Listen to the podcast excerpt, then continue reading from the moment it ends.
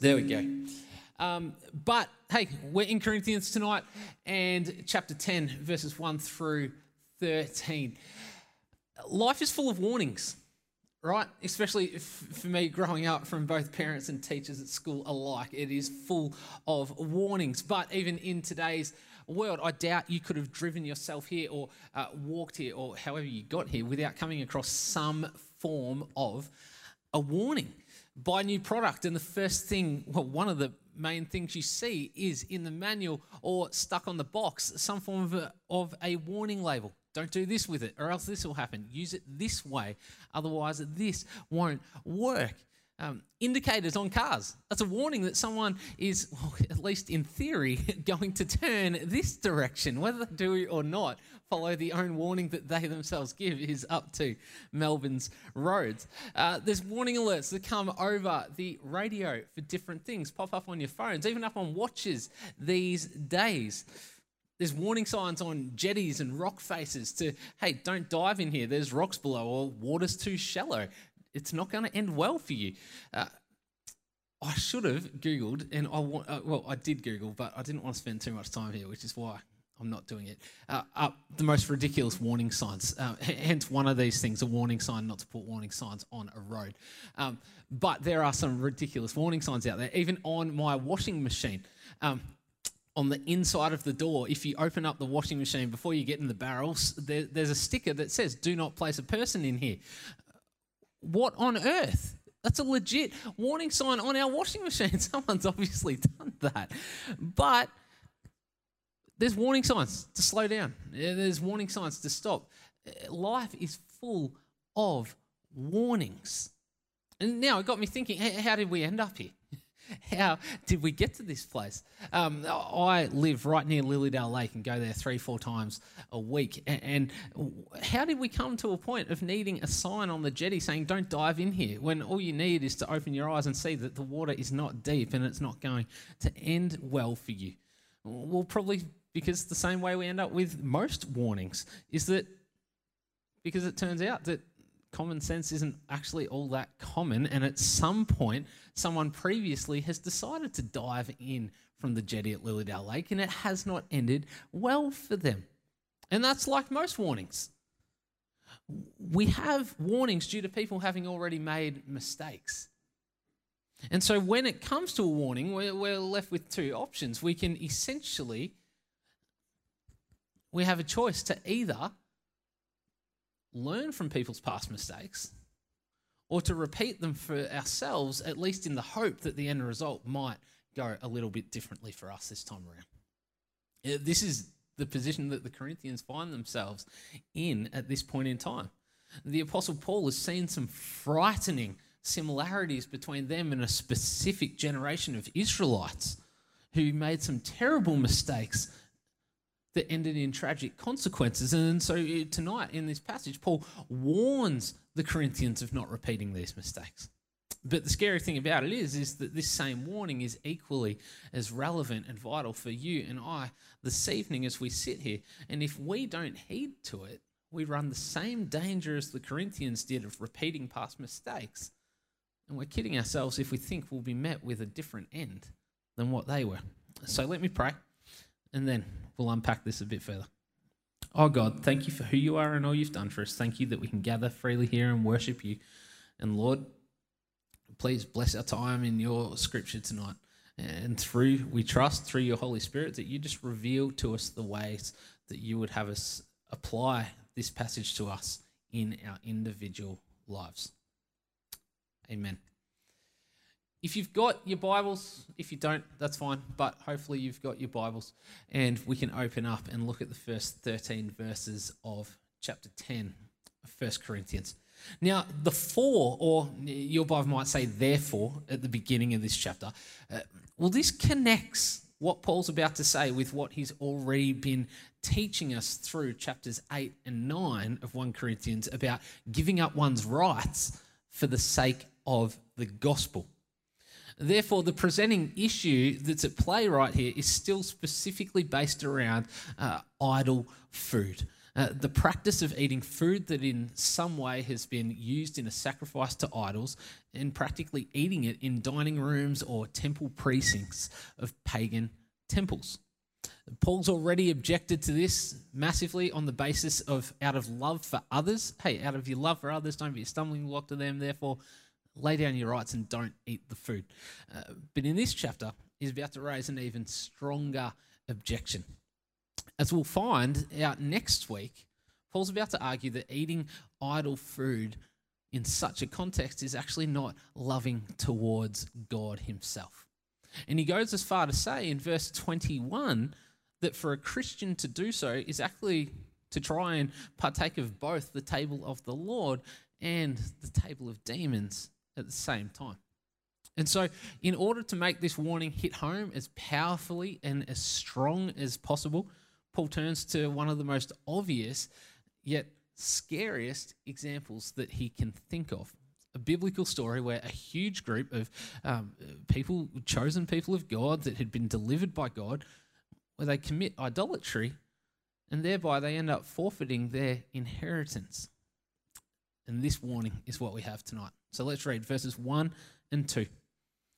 For I do not want you to be unaware, brothers and sisters, that our fathers were all under the cloud and all passed through the sea, and all were baptized into Moses in the cloud and in the sea.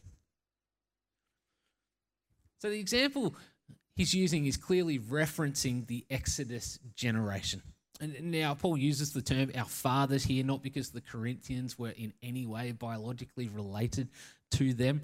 The Israelites were Jewish, most of the Corinthians are Gentiles. Uh, but in Paul's mind, through Jesus Christ, just as the Israelites were the chosen people of God, now so too are the Corinthians. And now so too are you and I. Now, the Exodus generation, who Paul references, is the group of Israelites. Uh, they get a fair bit of airtime, um, but they're the group of Israelites who were delivered out of Egyptian slavery, all the plagues and Pharaoh and Moses. Uh, but they're delivered out of Egyptian slavery and they follow Moses off into the wilderness. By day, they're led by a pillar of cloud or of smoke, and by night, they're led by a pillar of fire. And eventually they get to a point where they cross the Red Sea. More explicitly, in verse 2, Paul describes it as they were baptized in the cloud and in the sea. And now, what he is saying here is that Israel, just like the Corinthians, they experienced a baptism, a journey through water which brought them to a new birth as a new nation under the leadership of Moses. It buried their past it even drowned their enemies in the deep. In Israel were not just baptized in the sea, but also in the cloud. They were immersed not only in water, but also into the very presence of God Himself. Now, baptism is not the point of tonight's message, but there's a really powerful illustration of what baptism does in a believer's life as they uh, immersed in water, symbolizing death to one's past, symbolizing death to one's previous enemies that once had victory over them, uh, and birthing them into a, into a new nation under the leadership not of Moses but of Jesus Christ, and in the very presence of God Himself.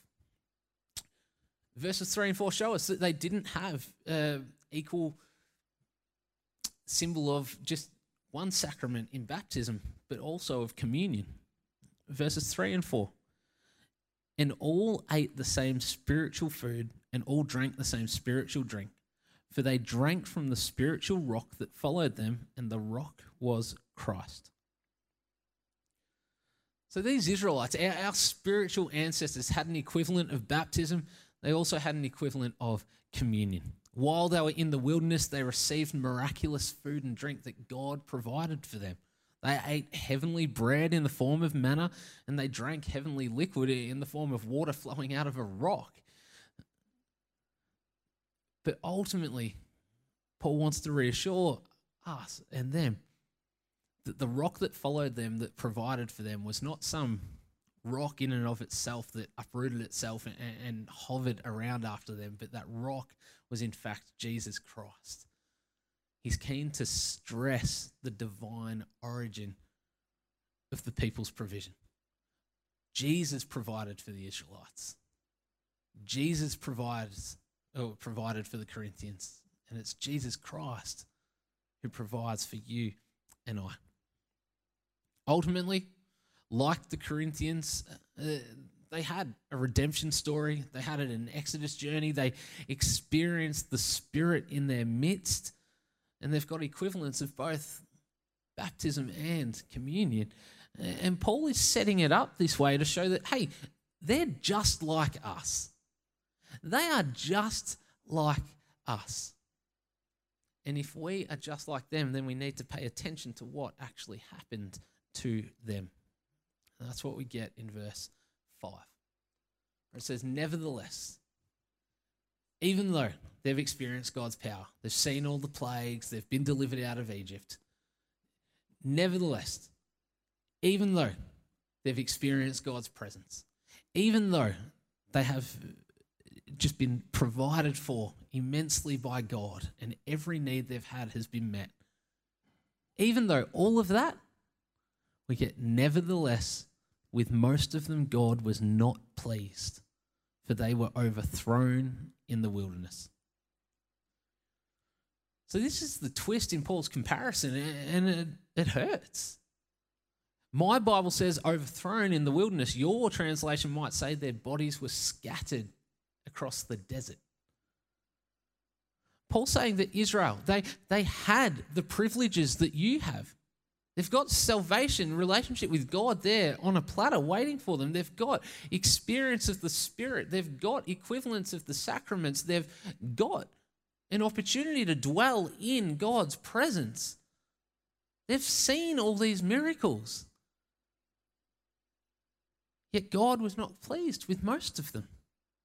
Because of their disobedience and their grumbling against God, the majority of the Israelite generation that experienced God's miraculous deliverance from Egypt, well, most of them don't even reach the promised land. In fact, Numbers 14 shows us that only two adults who were in Egypt and delivered out of Egypt, only two adults delivered out of Egypt in that whole generation actually make it into the promised land. For the majority of them, their bodies end up scattered across the desert through divine judgment against sin. Suddenly, this comparison isn't such a heartwarming one. And it's why Paul uses it as a warning. The example of Israel's experience in the wilderness should warn the Corinthians of what happens to people who hears God's word who sees his works, who experiences his, his presence, but still don't come to true saving faith in their heart. And you know what? That example should also be a grave warning for us as we sit here tonight, too. Because it's all too possible to sit in church on a Sunday morning or night or whatever and hear God's word taught it's all too possible to rock up to a Bible study and open the Bible and enjoy hanging out with people. It's all too possible to experience and see God's Spirit at work in people's lives, to witness miracles.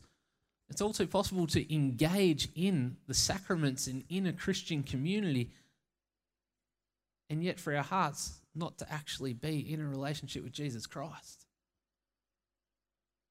It's all too possible to engage in all of these things, and yet to still not truly have a heart that is with Jesus Christ. So the true question deep down is just that Is your heart actually longing after a relationship with Jesus Christ? Because the reality is that you can engage in all of these things without one. You can't the opposite. If our hearts are honestly in a relationship with Jesus Christ, then we will engage in all these things. We will get immersed in his bride, the church. We will read the word. We will do all of these things. So we can't have a heart in a relationship with Jesus Christ and not be immersed in these things. But we can absolutely be just doing these things without our heart being in the right place. So the Corinthians have joined the dots together already, but just in case they haven't, Paul spells it out in verse 6, where he says, Now these things took place as examples for us that we might not desire evil as they did. The wilderness stories are not just stories, they are examples that tell us about Israel, but also about us. Primarily, it serves as a warning so that we can see what happened and ensure that we do not copy their sin and repeat their same mistakes and experience the same fate. In verses 7 to 10 that Holly read out is where Paul shows the consequences of their sin. And he, and he shows that the main sins responsible for Israel's downfall were that of idolatry and sexual immorality. Worshipping something other than God or Jesus.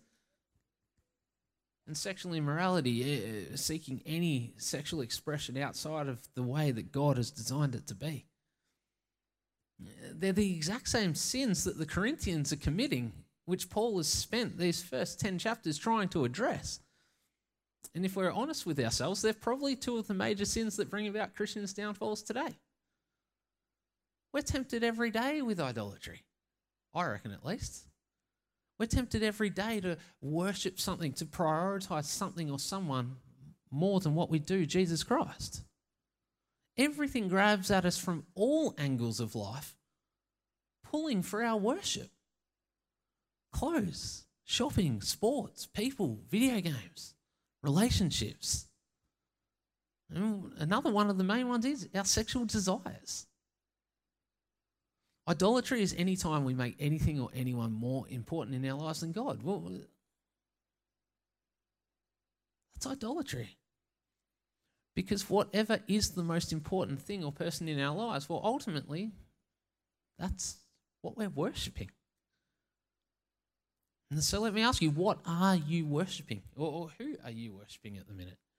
Is it truly Jesus Christ as our Lord and Savior, or has something or someone else taken his place?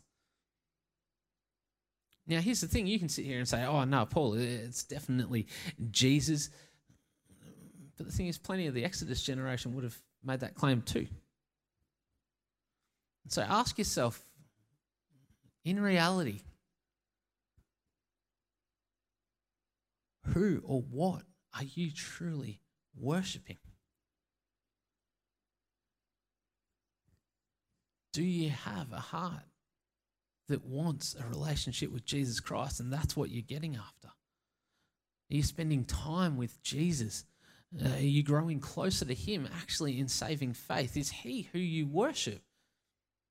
Or is that not the case because life's full of too many other priorities? oh, here's the thing often our priorities are a great indicator of the things that we actually worship in our lives. Oh, I catch up with people all the time, and I'm not judging anyone because I have to preach it to myself every single day. But I hear regularly from myself or from others that I meet, oh, I'm struggling to spend time with God. Oh, I just can't fit it in. I'm too busy. I'm too busy. I've got this, I've got this, I've got this. I can't fit in time with God. But at the same time, you're finding time for the things you really want to fit in. You're finding time to spend with boyfriends, girlfriends, playing or watching sports, on video games, whatever it might be. What we make time for in our lives is what truly matters to us. And so you don't have to answer out loud, but maybe just consider internally for yourself. So, is Jesus Christ someone that actually matters to you? Is Jesus Christ who you're truly worshipping? If you don't have any time for him, maybe the reality is that you're not.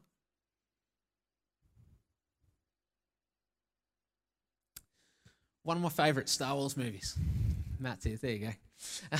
um, it, it, I'm not going to give context. You, you, don't actually need to know what's going on, but it, it's in A New Hope.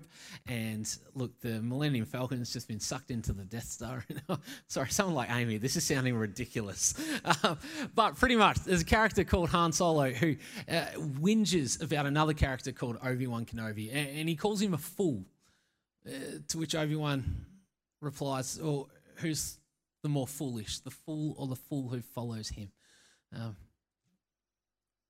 we've had these people go before us who have been foolish, who have made mistakes, and we have their example as a warning here.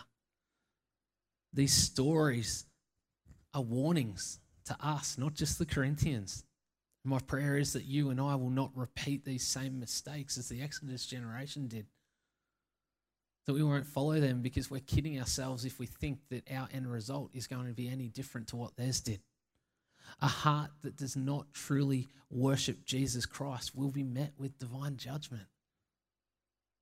Regardless of how many Bible studies we might attend, regardless of how many worship songs we might stand and sing, regardless of whatever else. Our heart needs to be in a relationship with Jesus. Because at the end of the day, that is what we're called to, and that alone is what matters. And then let's close with a bit of encouragement. Verses 11 and 12. Now, these things happened to them as an example, but they were written down for our instruction on whom the end of the ages has come. Therefore, let anyone who thinks that he stands take heed lest he fall. So, this warning is the whole point of connection that Paul has been making in this chapter so far. He's saying, Be careful, don't, don't fall off, don't set your heart on evil as Israel did, because you'll find yourself judged in the same manner as they were. But then in verse 13, he gives us this beautiful reassurance for any believer who is in a relationship with Jesus Christ. No temptation has overcome you that is not common to mankind. God is faithful, and he will not let you be tempted beyond your ability. But with the temptation, he will also provide the way of escape that you may be able to endure it. So it sounds like Paul's trying to have a bit each way here, and he is. He's saying, he's warning, hey, you need to be really careful not to fall into divine judgment, but at the same time, he's ultimately confident that God will not allow you to. These warnings are absolutely real. If we as Christians fall and continue in idolatry or sexual immorality or whatever other sin might be our issue, if we continue down that path, we will face judgment. Absolutely true. But Paul is confident that ultimately God remains faithful, that ultimately God will preserve us to the end and protect any believer in the midst of temptation and always provide them with a way of escape. Paul sees his warnings in this letter, I believe, as one of these ways out of temptation that God has provided for the Corinthians, but also for us. He's kind of like a parent, right? Where uh, I can say to my daughter Phoebe when we go to back beaches and stuff, we love doing that together, but I can say, hey, Phoebe, uh, don't run off that cliff face. You'll die if you do. True, she will. But I'm confident that she's actually going to listen to my warning and not actually do that. The warning's true, so it's the reassurance. And this is where Paul's at here. These warnings are absolutely true, and we need to heed to them. And for any believer who has a heart in a relationship with Jesus Christ, well, he's convinced that God will not allow them to fall off, that God will never allow them to experience eternal judgment. And the most comforting thing is, Holly can come up, I'm done. The most comforting thing about it all is his reason for the confidence that he has is not in his own power of persuasion, is not in his own abilities, but it's in the character and power of God, the God of the universe who called the Corinthians, who called the Israelites. Most of the generation didn't listen and didn't want him. He's called the Corinthians, and he's also called you and I. So may He be the one who our hearts truly worship, not simply with lip service, but in reality. Let me pray. Father God, thank you so much for who you are and all you've done for us. We praise you so much that you love us, that you care about us. And God, we just praise you for warning passages like this.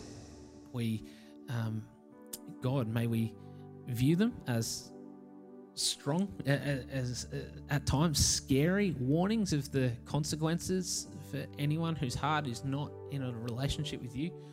Um, but Lord, may we also be extremely comforted by it, knowing that, hey, eternity with you is not based around our works, around our efforts, around our abilities not to sin. Eternity with you is based around who you are, what you have done, through the gospel of Jesus Christ, his death and his resurrection. And Lord,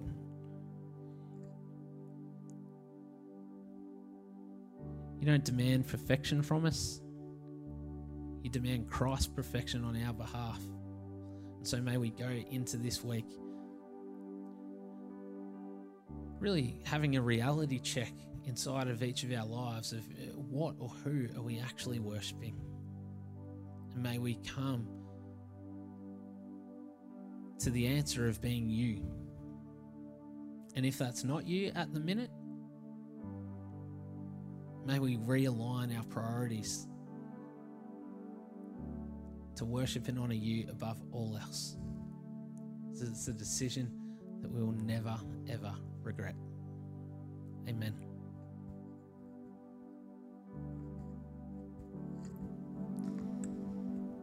And we actually have it